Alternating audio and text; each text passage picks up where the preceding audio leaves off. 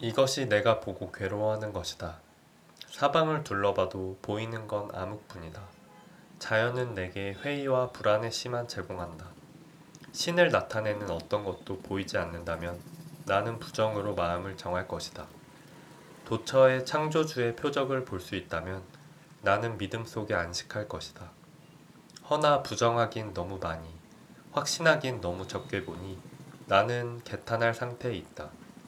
만약 신이 있어 자연을 뒷받침하고 있다면 자연이 신을 명확히 드러내주거나 자연이 보여주는 표적이 거짓이라면 그것들을 깨끗이 지워버리기를. 어느 편을 택할지 알 수 있도록 자연이 모든 걸 말하거나 아무 말도 하지 않기를. 내가 놓여있는 상태에서 내가 뭔지, 뭘 해야 하는지도 모르는 나는 나의 신분도 의무도 모른다. 내 마음은 진정한 선을, 그것을 따르기를 온전히 바란다. 영원을 위해서라면 어떤 것도 비싸지 않다. 안녕하세요. 도시생활자를 위한 팟캐스트 개인사정입니다. 조용히 일하며 열심히 사는 도시생활자들을 위한 팟캐스트. 이번 코너는 본격 프리랜스 라이프 혼자서도 잘해요입니다. 세상엔 혼자서도 잘할 수 있는 일들이 많잖아요. 당신은 혼자 무슨 생각을 하는지 궁금해지네요. 설거지를 하다, 빨래를 개다, 커피를 마시다 문득 들었던 생각들과 질문에 대답해보려 합니다. 파스칼 블레즈의 책 팡세의 일부분을 읽으면서 시작해보았습니다. 사실은 제가 잘 아는 책은 아니고요. 그 영화 다가오는 것들을 보다가 그 주인공이 어머니가 돌아가시고 난 뒤에 그 장례식장에서 낭독하는 부분이 있는데 그게 되게 인상 깊어서 메모를 해보았어요. 그 장면을 떠올려 보면 그 버스로 이제 장면이 전환되고 이제 이자벨 위페르가 창밖을 바라보면서 이제 그 내레이션으로 이 부분이 깔리는데 이제 어머니가 처음부터 등장할 때 이제 좀 아프신 분으로 나오다가 이제 갑자기 돌아가시게 돼서 좀 갑작스럽지만 이제 제목에서처럼 그것을 받아들이는 어떤 극중에서 전환이 되는 장면이었고요. 그러면서 이제 남편이 바람을 피게 돼서 이제 그것도 받아들이고 있는 와중에 이제 여러 가지 삶의 좀 분기점이 되는 타이밍인데 그 창밖의 풍경은 너무나 일상적이고 그 버스의 풍경도 너무 평범하지만 이제 머릿속엔 아마 많은 생각이 있었겠죠. 그 이자벨 위페르가 실제로 이제 학교의 철학 선생님으로 등장을 하는데 이제 파스칼 블레즈는 이제 유명한 프랑스 철학가라고 하더라고요. 그래서 그런 문장에 혹은 철학의 사상에 기대어서 살아가는 어떤 그녀의 모습에서 저도 많은 위로를 얻었고요. 저도 실제로 종교가 없어서 뭔가 이런 문장에서 의미하는 어떤 신과 자연의 존재에 대해서 사실은 진지하게 생각해 본 적은 별로 없었지만 이제 저도 이 영화를 이제 오늘 쉬는 날에 갑자기 보게 된 이유는 원래 좋아하는 영화여서 여러 번 본 영화인데 이제 오늘 한 번 더 보고 싶었어요. 이제 비도 오고 오늘이 토요일이었는데 제가 한 발짝도 밖에 안 나가서 집에서 뭐 노래도 듣고 영화도 보고 하다가 이 문장을 예전에는 그냥 지나쳤는데 이번에는 좀 더 주인공의 몰입을 하면서 보게 되니까 되게 한 문장 한 문장 좀 가슴에 와닿았던 것 같아요. 이제 제목도 그렇고 20대 때 이 영화를 처음 봤을 때는 그냥 이제 프랑스 영화고 그냥 세련되고 이제 풍경이 너무 아름답고 뭔가 내가 어떤 동경하는 사회의 모습 이제 학생들도 성숙하고 사회가 우리나라처럼 뭔가 늘 비생산적인 갈등보다는 이제 뭐 노동자들의 가치나 실제로 이제 철학이나 좀 존재론적인 어떤 이야기들을 할 수 있는 그런 환경이 늘 부럽기도 하고 실제로 고등학교에서부터 그런 걸 가르치기도 하니까 저희가 대학에서 배우는 것들을 이제 그런 영화로서 좋아했었는데 이제 저도 30대가 되면서 이제 많은 일들을 겪게 되더라고요. 뭔가 이런 말을 하는 것도 좀 새로운 면이긴 한데, 실제로 최근에 저한테도 많은 일들이 있었고, 그런 일들을 다 얘기할 수는 없지만 이 주인공의 그런 감정이 되게 마음이 이해가 되더라고요.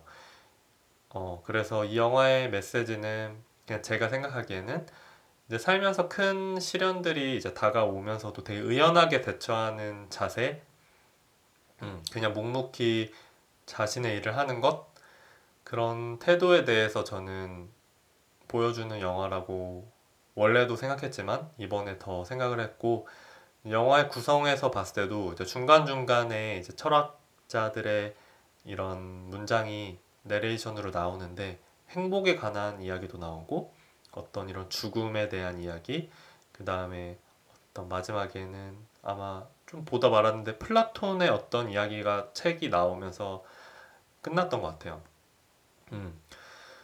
그래서 인간이 너무 불완전하고 어떤 이런 갈대 같은 존재잖아요. 여러 가지 일들이 생기고 늘 흔들리기 마련인데, 그럼에도 불구하고 이제 앞을 보고 가는 것, 그 바탕에는 어떤 문장 그리고 책이 역시나 지탱을 해준다라고 생각이 들었고요. 이 문장이 좋아서 시작하게 되었습니다. 여러분도 이것저것 잘 하고 계시나요? 저도 프리랜서로 고군분투하며 나름대로 혼자서도 잘 하려고 하는데요. 얼마 전에 서울역에서 미팅을 마치고 돌아오던 길에 인상 깊은 일이 하나 있었어요. 그게 뭐냐면, 집에 돌아가기 위해서 그 서울역 중앙차로로 걸어가는데 차도에서 아는 지인이 저를 불렀어요. 저도 갑작스러워서 이제 당황하고 있었는데, 이제 신호가 바뀌기 전에 그 차에 얻어 타게 됐죠. 왜냐면 그 지인이 저랑 집이 정말 걸어갈 수 있을 정도의 거리였고, 뭐 그 정도 얻어 탈 수 있는 사이였기 때문에 편하게 빨리 타! 이래서 바로 타서 편하게 집에 왔던 기억이 있는데요. 뭔가 그날의 경험이 저한테 좀 기억에 남았던 건, 살다 보면 생각보다 쉽게 집에 도착한다거나 누군가 저를 어디론가 데려다주는 일이 생기더라고요. 뭔가 제가 의도하지 않았던 어떤 누군가의 도움을 통해서 시간을 벌기도 하고, 뭐 그게 금전적으로 또 도움이 되는, 예를 들어서 뭐 일의 제한일 수도 있고, 여러 가지로 남의 도움을 받는 경우가 생겨서, 그런 경험을 하면 좀 그 순간에는 되게 본능적으로 판단을 하지만 또 곱씹어 보게 되는 것 같아요. 그래서 그날의 경험도 마치 저에게 도움을 주는 혹은 어떤 행운들에 대해서 생각을 하게 되었고요. 뭔가 아직까지 프리랜서로 3년차로 일하면서 저한테 호의로 사실은 다가오는 경우가 많아요. 그러니까 제가 느끼기에, 왜냐면 초반에는 지인들의 일거리가 많기 때문에 어떻게 보면 그게 좀 인정의 측면이죠. 제가 어떤 뛰어나게 일을 잘해서 뭔가 이렇게 시장에서 인정받고, 뭔가 제가 사업체를 꾸려서 일을 얻는다기보다는 좀 소개로 일을 얻는 경우가 많다 보니까, 그런 바탕에는 분명히 그런 인간적인 정의나 그런 선의가 포함되어 있는 것이죠. 그런 경험들을 하면서 되게 늘 감사하는 마음을 가지고 있는 상황이고요. 그래서 좀 최근에 면접을 본 적도 있었어요. 뭔가 실제로 면접을 한번 보고 싶다라고 생각을 했던 건, 제가 이 정도 일을 했을 때 그래도 조직에서 어느 정도 평가받을 수 있을까 고민이 되던 시기였었기도 했고, 약간 그래도 이제 그 면접이 결과가 좋았기 때문에 제가 그래도 나중에는 거절을 해야 되는 상황이 생겼지만, 그래도 그런 프리랜서도 그런 경험을 중간중간 하는 것도 좋더라고요. 뭔가 간본다라는 느낌은 아니더라도 자기의 현재 위치를 파악하는 위치에서 면접을 보기도 하고, 저도 이제 순간순간 그런 중요한 결정을 해야 되는 일들이 의외로 프리랜서로 지내다 보면 생기기 마련이에요. 근데 그런 또 사소한 경험들이 어떤 방향을 크게 좌지우지하진 않지만, 그런 이제 모든 선택이 자기한테 이제 있다는 게 좀 프리랜서의 장점이자 단점이기도 하죠. 어쨌든 오로지 자신의 결과에 책임은 자기가 져야 되니까. 그러면서 좋은 일이 제안이 들어온다거나 했을 때도 이게 어떤 의미가 될지도 한번 생각해보는 것도 좋더라고요. 누구나 그렇게 생각하겠지만 일단 뭐 들어오는 일들을 다 받아서 할 수는 없으니까 뭔가 제 가치관과 어떤 현실에 맞는 일을 선택해야 되니까 그런 감각들도 좀 깨닫고 있고요. 그런 의미에서는 확실히 좋은 선배가 있으면 참 힘이 되더라고요. 저는 사실은 좋은 주위에 지인들이 많이 있다고 생각을 하는데 그래도 선배도 제가 선배로 생각하시는 분이 몇 분 계셔서 그런 분들에게 또 도움을 받을 때는 도움을 받고 또 그분들이 가는 길을 보면서 저도 방향을 한번 잡아보기도 하고요. 근데 뭔가 좀 불안한 건 마찬가지인 것 같아요.